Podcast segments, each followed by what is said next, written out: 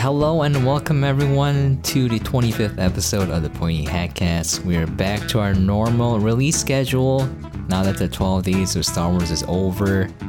Uh, we ended in February, but if you're interested in checking that out, we have that on our archives on our website. If you type in Pointy Hat Cast, you'll find it. It's everywhere iTunes, Google, you name it, we probably have it out there. Anyways, I'm your host Sam, also known as Ducky O'Brien on Twitch, and we are joined today by our co-hosts, fellow basement dwellers, Barry. What's up? And Isaiah still offline in New Zealand. Today's episode is on staking it to the man, quite literally, Parasite. Our email is pointyhatcast at gmail.com. Once again, our email is pointyhatcast at gmail.com. Please send us any questions or comments as well as any requests for movies for us to watch. Parasite was released on November 8, 2019 in the US. We just realized that it won a lot of Oscars. So, congratulations. I won Best Picture, Best Director, Best Foreign Language Film, Best Original Screenplay, got nominated for Production Design and Film Editing. So, a little bit of applause there for uh, Parasite. Yeah, I think the best part is Bong Joon Ho, the director, was getting noticeably drunker and drunker for each award they won. It's like shots, shots. yeah. Uh, going back to the intro, yeah, it was directed by Bong Joon Ho. The screenplay was written by Bong Joon Ho and Han Jin Won. It stars Song Kang Ho, Lee Sun Gyun, Cho Yuh Jung, Choi Shik, Park So Dam, and many more. I'm thinking we're probably just going to refer to their character names or their roles instead of their Korean names because I don't think anyone's going to remember. I'm not going to remember. anyway, currently, as of this podcast, it's around minute score for of 99% for critics and 93% for audience. All unemployed, Ki-taek and his family take particular interest in the wealthy and glamorous parks as they ingratiate themselves into their lives and get entangled in an unexpected incident Barry, why don't you take us away? I really enjoyed this film. I thought it was really well shot, very cinematic, uh, well edited. It's tough to call performances because it is a foreign language film. And, you know, not speaking the language, you miss out on hmm. a decent amount of nuance, you know, with the performance. But everything's good. I like, um, oh my gosh, what is his name? Song, the one that works with Bong Joon Ho all the time, the father. Anyway, I really like him. He was in The Host. He was in Snowpiercer. He's in all of his movies. Oh yes, yes. Yeah, he's a lot of fun. Like he has this weird, almost macabre pr- approach to his acting, which I kind of like. The score is a little bit interesting. A lot of use of classical music, kind of draped over the scene, not really super noticeable or anything. I thought that the symbolism was pretty on the nose in the film. Mm, yeah. Along with the core message, but it was it's you know, it's fine. It's a movie about stuff and I appreciate that. Lots of surprisingly funny humor. Yeah. surprisingly funny humor. I wasn't really expecting that out of the film, but I got a good a couple good hearty chuckles out of it. And yeah, pretty enjoyable. What'd you think, Sam? Yeah, I agree. I think for me personally, when I was watching this movie beforehand, a lot of people were hyping it up to be like this amazing film. And I, it is an amazing film in its own right. I think it's a little overhyped. That said, I think it's well done. There's multiple layers you can enjoy it at the first level. It's a weird, kooky story about a weird, kooky family doing st- stuff. I don't want to spoil it too much right now. Yeah, kooky. We'll we'll get into it. Uh, and then there's the obvious symbolism, the thing that's like right there in front of you, like classism, and uh, how it kind of sucks. But yeah, I think great performances. Yeah, I agree with Barry. There's a lot of humor in there, especially there's a scene with hot sauce. We can get into it later, but I, I bust out laughing when when he pulled up the tissue with the hot sauce on it. I was like, oh my god, this is this is genius. Uh, this is like the funniest thing I've seen. But uh, yeah, great film on multiple levels. I especially think the editing is what stands out to me the most. How smooth it is, how almost like every second, every minute of the movie is there with a purpose. if you're confused as to like a certain scene having purpose, if you go back and read some commentary on it, you're like, oh, mind blowing. Everything does have a purpose. And I don't know, like I, I felt like my time wasn't wasted. I have this issue with other movies where uh they kind of waste your time. Anyways, back to you, Barry. Highly enjoyed it. Yeah, it's very focused. A lot of very visual storytelling. They do a lot of shot to shot visual allegory to Mhm. compare these two families for people that, you know, they obviously have very different circumstances, but it parallels them visually. So you can compare them. It's something that is pretty obvious, but then there's little subtle things in there too, which I can appreciate. Mm. Um, I guess I guess we should dive a little bit into spoilers. sure. Or did you have anything else you wanted to say first? I just think that we could.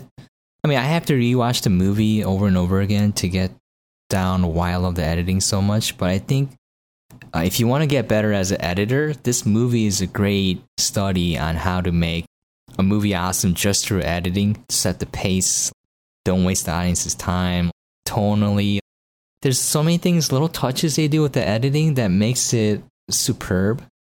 And the funny thing is, I think the editor uh, was using like Final Cut 7, like a really old version, 10 years old.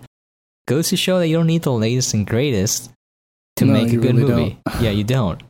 There's like one scene where the son is teaching the father how to act, and they literally cut together two scenes because uh, the pacing was a little off. So if you notice it in the transition from the father to the son, if you pause oh, you're talking there- about the montage. Yeah. yeah, the montage. Yeah, like you see that it's two actually two different clips that they just cut together because the pacing didn't fit with just one of them, and there's so many other things that they do that you know, there's little touches that I'm like, well done, well done. It's like a very condensed example of, of pretty solid editing. The Yeah, classic Jose said, and then and then meanwhile back at the farm, and then and then meanwhile back at the farm. You know, a, a plot, B plot, and condensed into this little little fun little montage. Ah, it's so good because there's a scene where they're going up an elevator and then they repeat that when they're climbing up the stairs to the house and they they frame it the same so it kind of looks like they're kind of taking a, a escalator sorry escalator up and i'm just like oh that's visually like there's parallel there all these things are oh man Yeah, there's so many things there yeah great little cinematic parallels in the framing and the presentation of uh, characters in place, like the blocking of the actors with the father leading at first, and then behind her as the plot unfolds. so good That's pretty. That's very well done. It's like he's he's in control, but she doesn't know. He's like leading her on. I mean, there's so, there's multiple things going on in that montage. Yep. It's too good. It's too Yeah, good. it's- it's pretty wonderful. yeah. Um, I'll say uh, sort of a last note before we dive into spoilers. Uh, this, this, the filming and the cinematography of this film is very visually appealing. They use a lot of squares, a lot of lines, box shapes to really fill in the frame, and it's all very appealing, especially in, in both homes. Actually, in in Mhm. the Key family and the uh, was it the Doe family? in park.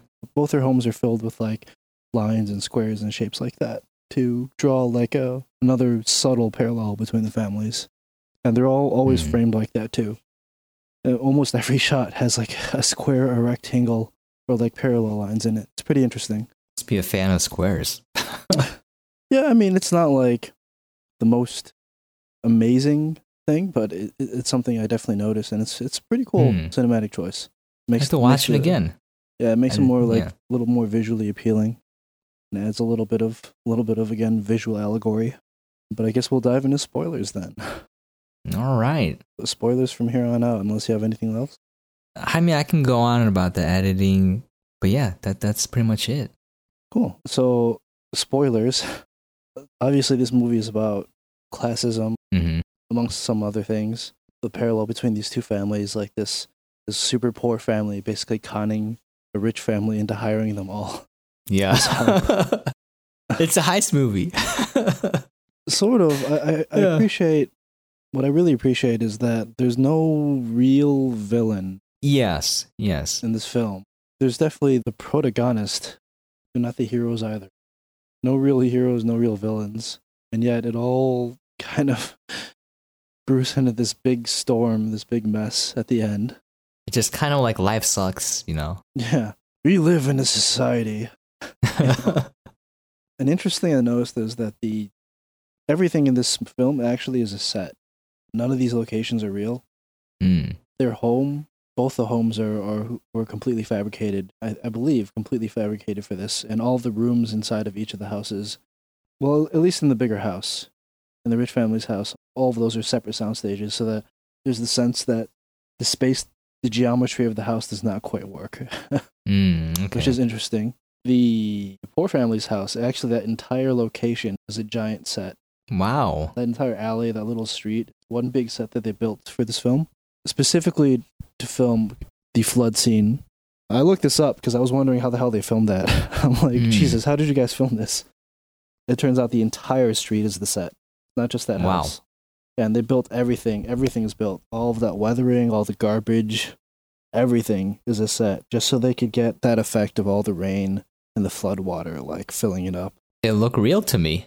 Yeah, because I mean, because they did it practically. it's a giant practical set that they built on a big bathtub thing, like a big pool. and they just flood it. Yeah, then they just flooded it, Uh, okay. which is really cool. When a filmmaker goes that length to film something, I really appreciate it. It's it's great artistry. Yeah, Yeah. it really sold me on the scene. I was just thinking the whole time, how did you film this? How did you get all that water in there? It turned out great. Yeah, it looks it looks wonderful. I mean, that not so subtle scene transition where it's the rich people on their literal hill Yeah. enjoying the rain and then they're going home and their shitty house is flooded and shit is literally spewing Yeah. from their toilet. Yeah. Did you like that visual? Did you like that allegory by the way? The, in their house, in this crappy alley, the toilet is the highest thing in the house. They're literally Yeah. living lower than shit. it made a bold statement. I missed it the first time around until you pointed that out. It's also visually hilarious. Yeah. the the girl that's just sitting on top of the toilet, she don't give a crap. As it's spewing up poop, she's just sitting there so she could stay dry and light a cigarette. I thought that was kind of funny. when life got you down, just uh, smoke it away. Vape Nash. Yeah, she just like, uh, everything sucks. And it's Yep. lighting up a cigarette. Um, I like to point out my favorite visual gag in the film, which is when they're right before that, when they're escaping from the house and they're kind of crawling along the ground, and the father's kind of dragging himself on. yeah. yeah. and then, like, there's this wonderful frame where they're looking out at their son sleeping in the backyard, and his feet are just in the bottom corner of the frame. You're just like, oh no, oh no. Oh man, that's that's great too. Because right before that, so this is where the family was basically living in the rich people's house because they went out on a camping trip, but then it got rained out, so they came back early, so they had to hide under the table, and then the husband and wife of the the rich husband and wife were like being pervs basically, but they put that scene in there. They're basically touching each other, and they do it in a really awkward way, and uh, they the director put that scene in there intentionally because he realized that most people will be watching the movie with like friends and family. So he wanted you to feel awkward just as the, the family under the table was feeling awkward. And I was like, that's a nice touch. It's not just like a, a sex scene for no reason. It's uh, there to be extremely awkward. I don't know if you felt that. I felt a little bit awkward watching it because it was like they went into some like weird stuff that it was like I don't think normal people do this. What's going on? I don't know. I was like, hooray, boobies. Boobies? they didn't show the boobies. Just touching a boobie. I don't know. It's a movie that made me feel all sorts of strange and uncomfortable emotions, which I appreciate. Yeah. Anything that can make you feel like, oh, oh God, oh God. Also, I like that uh, the sister wa- supposedly fakes going to uh, Illinois State University. oh, yep, yep. I'm like, the heck? Out of all the places you could have picked, this is the one. Yeah, I was like, this college ain't that great, guys. Oh, you could fix, but then you know it's foreign to them, so they're like, oh, you went to school in in the U.S. of A. You must have been smart, or at the very least, rich. I liked that the subplot around the son with his drawings and how they were Oh, like, oh, yeah. it's like a it's like a Basquiat And like, no, he's garbage. like, oh, you can see that he has some trauma when he was two years old. Like, oh, how did you know? I was like, dang, they're good at conning. What the heck? Like, you got to make a buck, you know, any way you Yeah. can. Yeah. I like how sleazy they are, but you still Yeah. root for them, you know? Yeah, you do. Yeah. And that other plot where his friend got him this tutoring gig. Oh, yeah. Oh, I don't want all these guys hitting on her, you know. I'm, I'm going to ask her out once she goes to college. And then he immediately is hitting on her. Yeah, and he does the same thing. He says the same thing. the same thing. You're like, oh, you guys are all sleazeballs, and it's Yeah. wonderful. I think they're doing it because she's rich. They want to marry into her family. I think that's probably the primary reason. maybe I get the feeling that like maybe he actually liked her, but it's still a pretty sleazeball thing to do. Oh yeah, yeah. I think it's a little a little less taboo with the age difference. It's still inappropriate, but back in Korea. I mean, that's. I don't. I yeah. I, I don't know what it's like in Korea. In the U.S., this would be like, ugh, you go to jail. ugh, straight to Yeah. jail. Straight to jail. Do not pass go. Do not collect a hundred dollars. Because she's like sophomore. I don't know how the schooling works in there, but she, oh, uh, there's three. It's the same as Japan. Only three. So there's first year, second year, third year. She was a So second she- year. so she'd be like seventeen then. Yeah. Oh, actually, uh, I don't know how old, but yeah, translate to 16, US age. Yeah, pretty much junior, Yeah, junior in high school. I was like, Jesus, if it was, if she was a sophomore, that would be like she's like fourteen, and, he, and he's like twenty something. Yeah, like, what yeah. the heck? Gross. I gotta look that up to see if there was another point because I'm a little bit out of touch with with Korean society as a whole. Uh, so I'm not sure if there's like another layer to this because I missed missed a few of that kind of stuff. Just minor things you would have known if you were a Korean person living in Korea. yeah, I don't know. It, it felt, it felt pretty creepy. Yeah. Oh wait, I wanted to add something in. So like, there's a joke that most people would have probably missed unless you're familiar with Korean culture, where they're in the house and they're drinking. Right, the poor family's drinking, and then they're joking, and the son's like, "I'm gonna marry her," blah blah blah, and then the mother's because she went in as the maid for the house, and she's like, "You mean I'm gonna be?" Cooking and cleaning for my daughter-in-law, and then they're like, "Yes," and they're all laughing, and that's a joke because in Korean culture when you get a daughter-in-law for the family, she does all the work. She does all the cooking and cleaning instead of the mother. So it's like a reversal of roles, and you know that would have been a little tidbit there and probably flew over most people's heads. Yeah, they changed a couple things like that. Um, they changed the translations, I assume at least, where they, he forged his college acceptance documentation. And said like, "Oh, are you from Oxford?" And I'm like, "That's probably not Oxford, but that's fine." Yeah. And then when they're talking about like frat boys, I'm like, "Are fraternities a thing in, in Korea?" I don't think they are. Probably not. I don't think I got the same translation as you, but yeah, yeah, I was like, "Okay, it's fine. I get it." it's fine. Yeah, it's got you gotta you know make it relatable for a Western audience. Just move the story along. Some things don't translate. It's like same as anime. You can't really translate some things. Just leave it as is, like senpai. that concept does not exist here. That exists in Korean culture too, by the way. Sanbae. It's almost the same pronunciation. Really interesting. Yeah. Sumbe. Man, there there are some just wonderful shots in this film. I love that shot where they show the kid eating his cake and he glances over to the basement and the guy's head just peeks up over him. Like. oh my god! And then he draws that too. Like you know, it's coming that there's like what he's referring to, and like if people haven't seen the movie, there's a a, a creepy dude living in their basement because there's a secret like I don't know bomb shelter or something hidden behind one of the drawers, the cabinets. It's like a little slide door. yeah, it's a little And- bunker. Yeah, bunker. And the the maid, the old maid, she hid her husband in there because they couldn't really live anywhere, and she couldn't really take care of him. So she's been hiding him in their basement, and he would come out every once in a while to get food when she does remember to feed him. And that's when the little kid saw him and got traumatized for life, and just drew him as a monster. And uh, but yeah, this guy has mental problems, and it's kind of I don't know. I thought it was a little bit sad in that he's been living in the basement this entire time, and he's really grateful to the the president, President Park, because every time he walks up the steps, he turns on the lights in in the house. Yeah. They think it's a motion detector, but it's actually him. And it's kind of like this dual statement where this dude is a parasite. He can't live without the rich guy, and the rich guy uh, can he can live without the the parasite, obviously. But like he just completely overlooks him as a person and just assumes that the lights turn on automatically.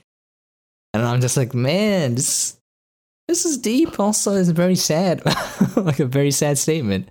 I don't know. It kind of bothered me because Yeah. I've done some electrical work and I looked at it. I'm like, why would you wire something like that? I don't know. why I honestly wired don't know. like that? Why are there just three switches in the fucking bunker? What is this? What think, electrician uh, put this together and was like, I don't know. I'll put the light switches for each light separately in the basement. in the basement? Yep.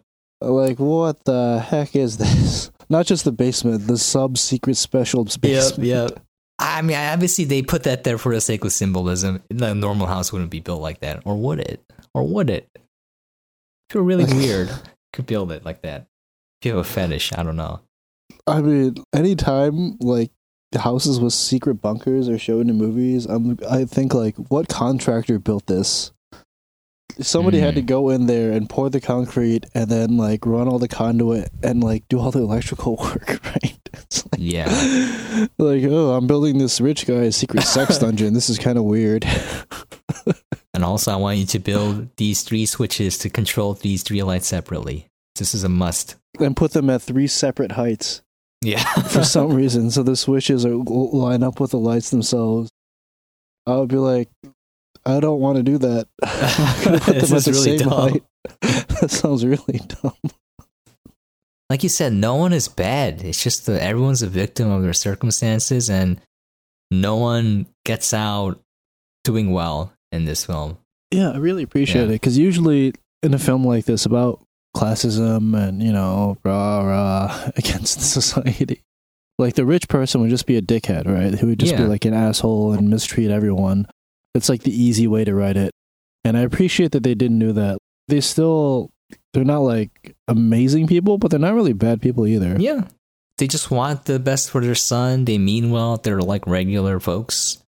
They're pervs sometimes. There's like little things they show the- how they don't like they just don't really consider like that that income gap and like the difference in status and stuff like that. I mean, it's not really subtle, but it's definitely there. But it's also not like a scathing, you know, denunciation of them as people. They're just like they're not evil. They're just a little bit of a dick, I Mhm. guess. But everybody in this film is.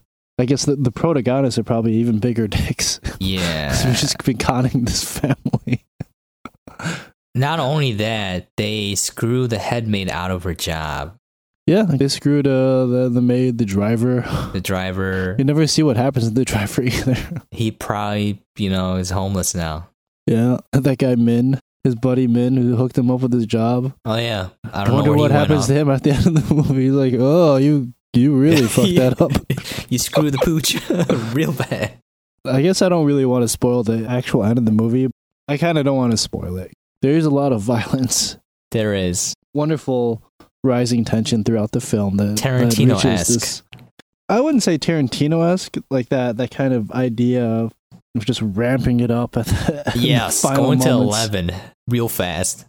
but it's not. It's not nearly as violent as Tarantino. Yeah, it's not. I think you know, Once Upon a Time in Hollywood is there for me. Like nothing can beat that right now. but it remi- reminded me of that movie. The same like feeling I had when I saw that scene. Bong Joon Ho, in in a way, reminds me of Tarantino because Tarantino has this almost absurdist tone, Mm, like undertone yeah, to all yeah. of his films. Like when you watch his film, you know it's a film, right? He's not telling you that that it's anything but a film, and in a way, he kind of establishes this almost almost too much.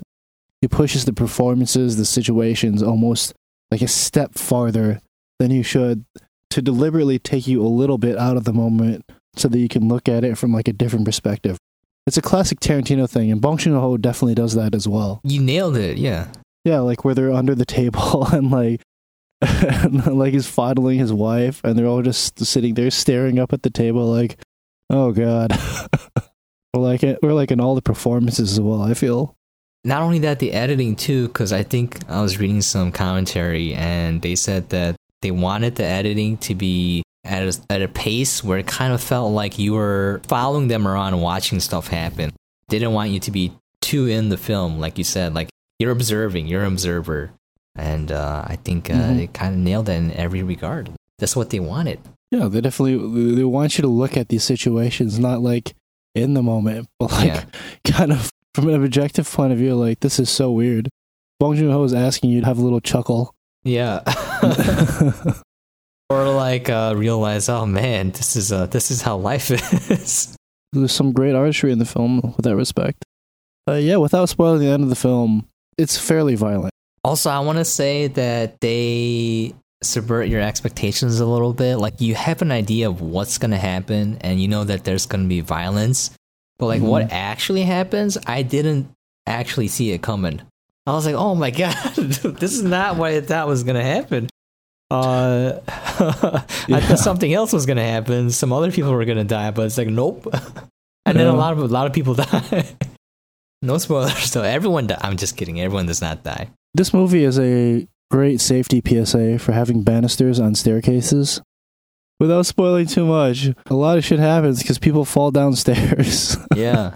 My goodness. It looks like it hurts too. It's all concrete. Oh, yeah. Have you ever fallen down onto like hard concrete? Because it is the worst. No, I'm th- thankfully not yet. Hopefully, never.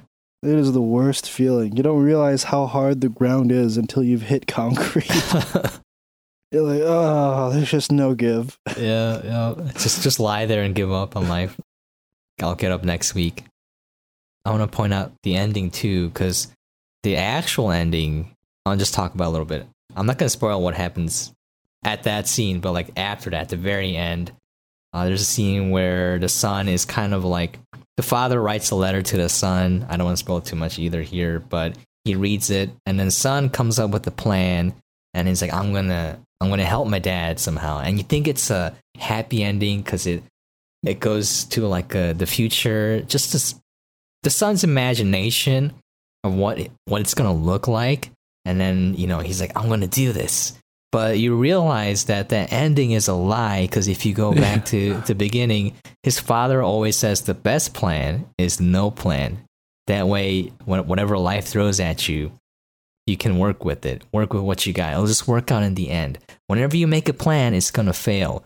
So if you remember that scene that conversation and you go apply it to this scene realize that it's probably not going to happen because everything in this movie shows that life sucks so like it's this really sad sad moment where the son has these hopes, so you know it's not gonna happen. Like you know, like things might work out uh, other ways, but yeah.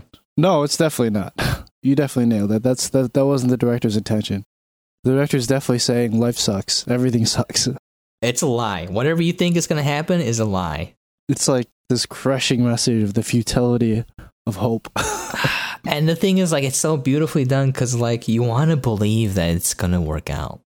Well, you want to believe, but like they tell you so many times, like he tells you throughout the film that it's not going to work out like that, and he tells you visually too, because it's well for a couple things. First, the visual storytelling. The final shot is uh, of the window because they live in this like sort of half basement suite. It's like this little crappy apartment that's like uh, maybe a half level underground, and they have these windows that face the street that very clearly represent hope and their desire to like for upward movement. You know, make mm. more money, move up in society. That's like the kind of the symbolism there. And by the way, the basement underneath the house has no windows. So a little bit of more obvious undertones there. Throughout the film, they show you again and again that there's no way these people are ever going to live in the same like social strata. Every single shot of them to get to these rich people's house, they have to go like this long, like mountainous uphill journey, you know, literally climbing up to them. They're literally living underneath them. So that that window, that like little tiny first step compared to that mountain to get up to where they were is kind of, you know, the visual storytelling of the movie telling you that they're this far underneath them. And then if you think about it, that letter he writes, he writes a letter to his dad, right? Yeah. There's functionally no way that letter is ever going to get Exactly. exactly. It's just like this terrible self conceit that there is some hope in the future when there is none. There is none, yeah. there is no hope. I love how depressing the movie still. Yeah. Like, like horror story. Just like, there is no hope. Yeah, there's no hope. Some people don't want to get that message. They refuse it because they want to have hope. They want to believe that'll work out. So they're like clinging to this ending as, oh, things will work out. I'm like, oh, you're just lying to yourself, guys. You know, you know what's true. It's definitely not going to work out. It's not gonna work out. But yeah, oh, that was such a crushing ending because it raises your hopes a little bit, and then it, it immediately crushes them down to the ground because you know it's not gonna happen. I don't know. I feel like that's so. I I think that's the feeling that a lot of people feel today. Is I think it's very relevant in that they look at their station in life and it's kind of like I can't ever I can't ever get out of this place. I want to, and I think I I might be able to, but realistically speaking, probably not. And it's just I don't know, relatable. Yeah. I think a lot of his films are about classism, though, and Yeah, very it is. similar. Very similar. Snowpiercer. Yeah, Snowpiercer in particular. literally literally trains. Snowpiercer gave me a much better appreciation for this film because while I enjoyed Snowpiercer, that was a little bit too far towards caricature. Yeah. It was a, it was Yeah. a little bit too overwrought. I, I liked it, but it was like as as obvious as Parasite is. Snowpiercer was like, "This is about classism. You get it?" Just like holding you down in your seat and just slapping you across the face. Classism. Yeah, with the big Classism. fish. Or sticking your arm outside the train and then uh, it's gone. Yeah. That's what you get. I mean, I, I like the film. It's very interesting, but it's just like, man, like two things that stuck out for me s- for Snowpiercer was uh the fact that they were all grossed out by eating cockroaches, and I'm like, I mean, if you're like faced with starving to death and eating ground up cockroaches, I think I would eat the cockroaches. I would Like- definitely take the Yeah. cockroaches. Like at, at a certain point, I might refuse to eat it on like principle, but once you know you're starving to death, I'm like, just give it to me. I'm like, ah, you know. Another thing I that stuck out to me, like lure the little children to fix the train. I'm just wondering what they're doing, like what they eat, like how do they go to the bathroom. You know, I'm just the life of a train boy.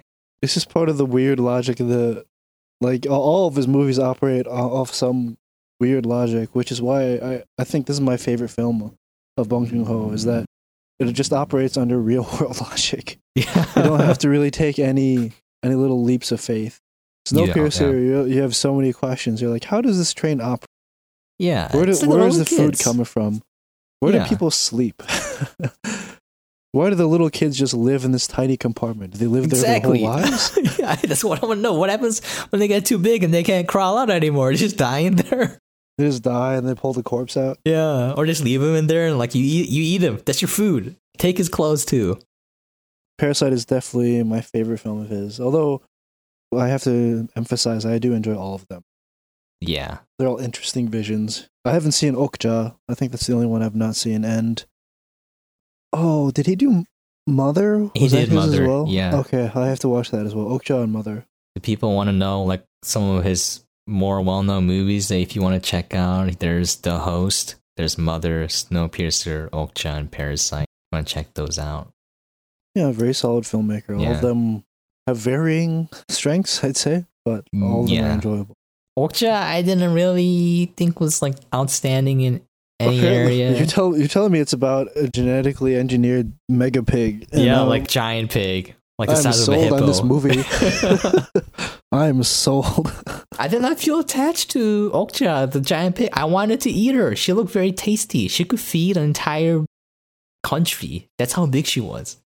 I mean, I think I already understand the entire film just from that core premise. it's about a giant yeah. super pig. It's pretty obvious the undertones, like the rest of his movies.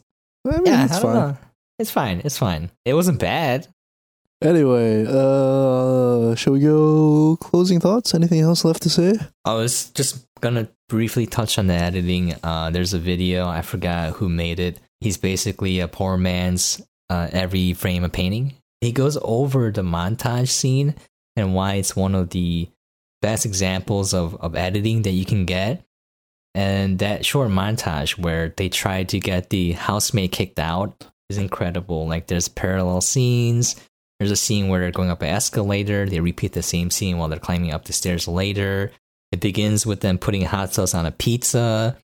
And then later, they try to uh, tell the mother that the housemaid has pneumonia and then like you don't want to have her around her son because she'll get him sick and how they convince it is that she's allergic, allergic to peaches so they put peach fuzz on her and then he opens a packet of hot sauce and puts it on a tissue in the garbage can and he holds it up to the mother with this face this oh no face and i was like oh you got me sold there this is so good um, it's just it's so good, right?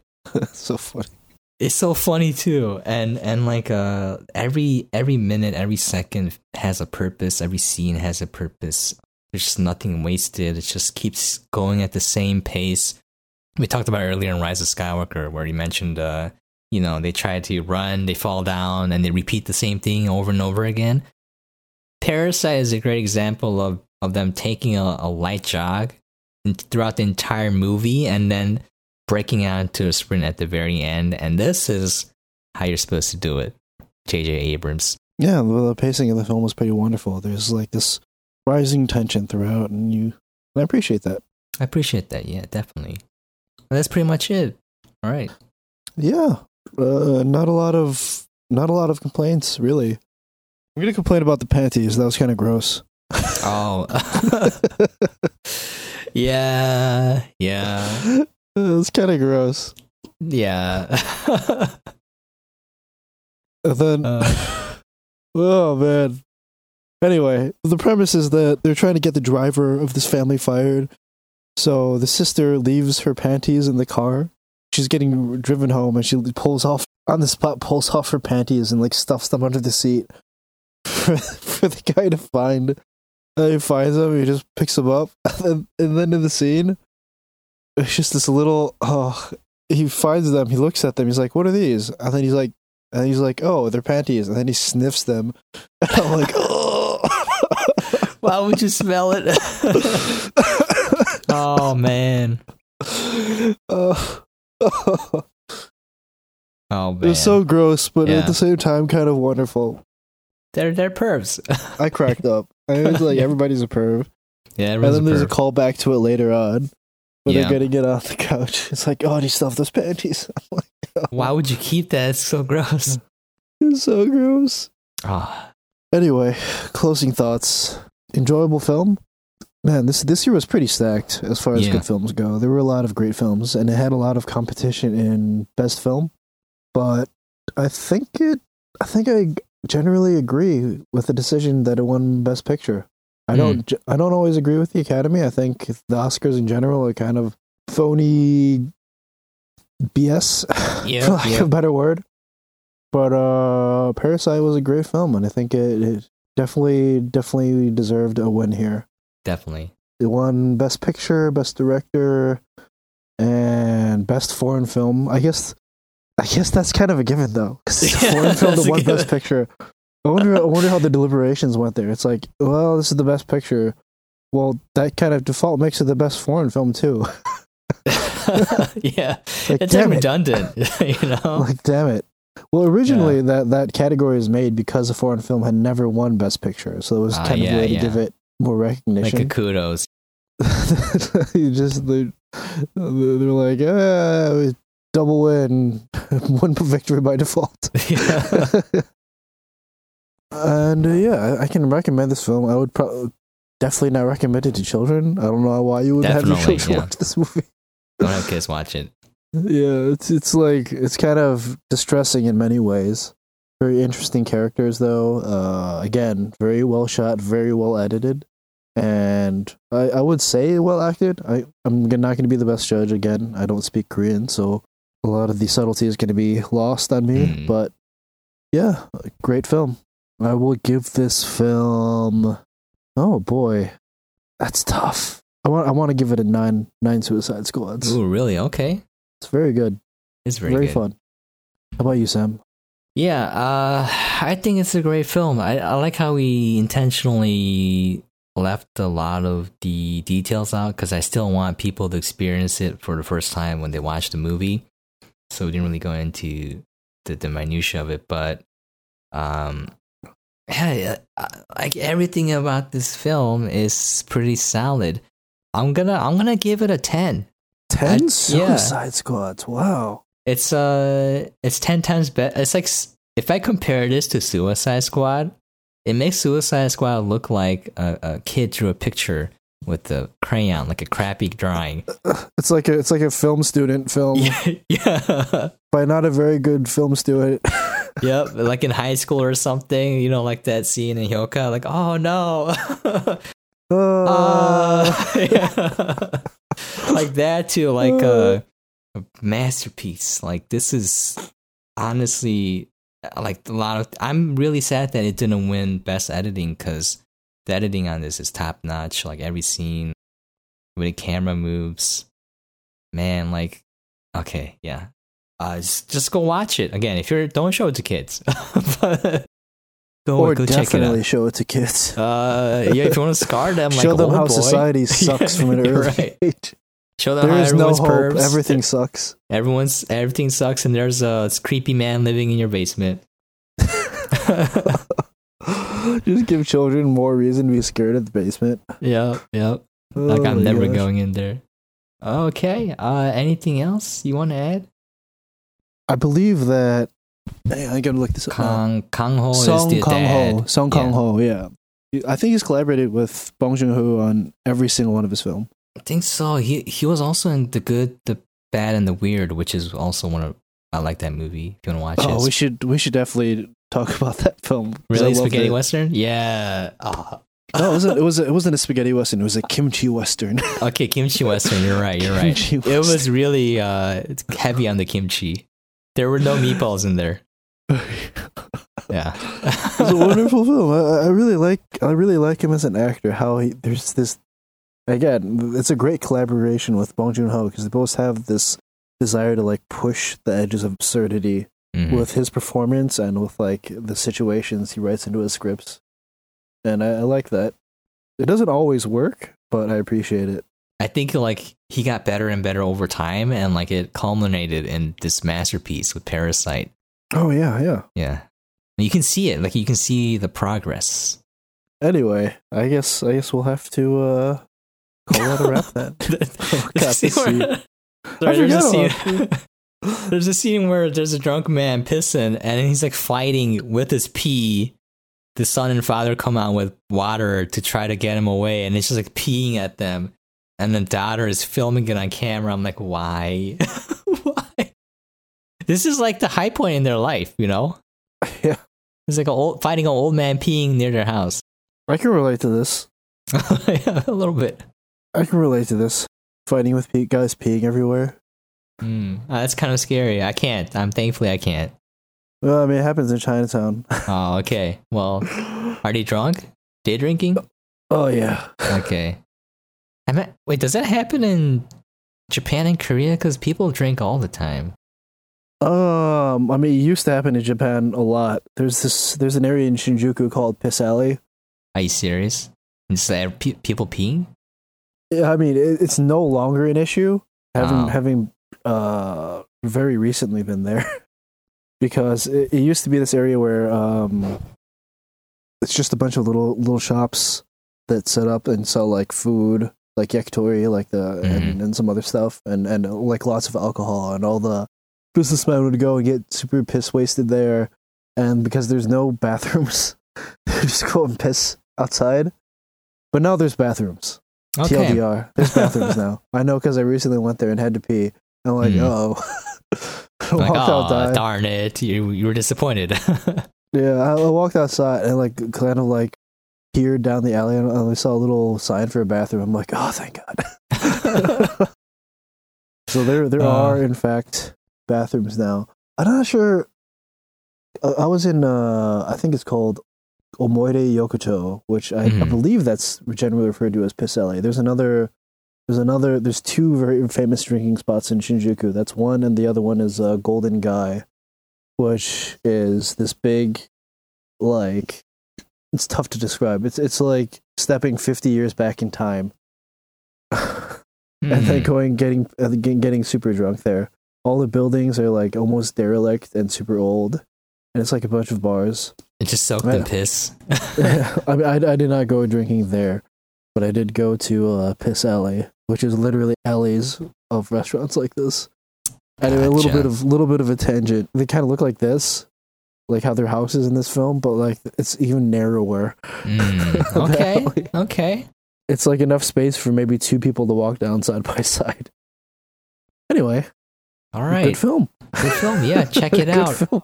I think I don't believe don't hype it too much, but it's an incredibly well made film. I I think arguments can be made for that.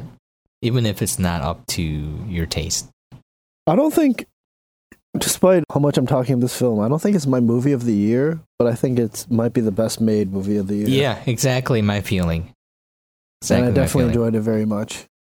Uh, we can do another podcast with a movie roundup for 2019, maybe some point, maybe by maybe by July. yeah. I still have to watch Jojo Rabbit. 2019 was a great year for Yeah. movies.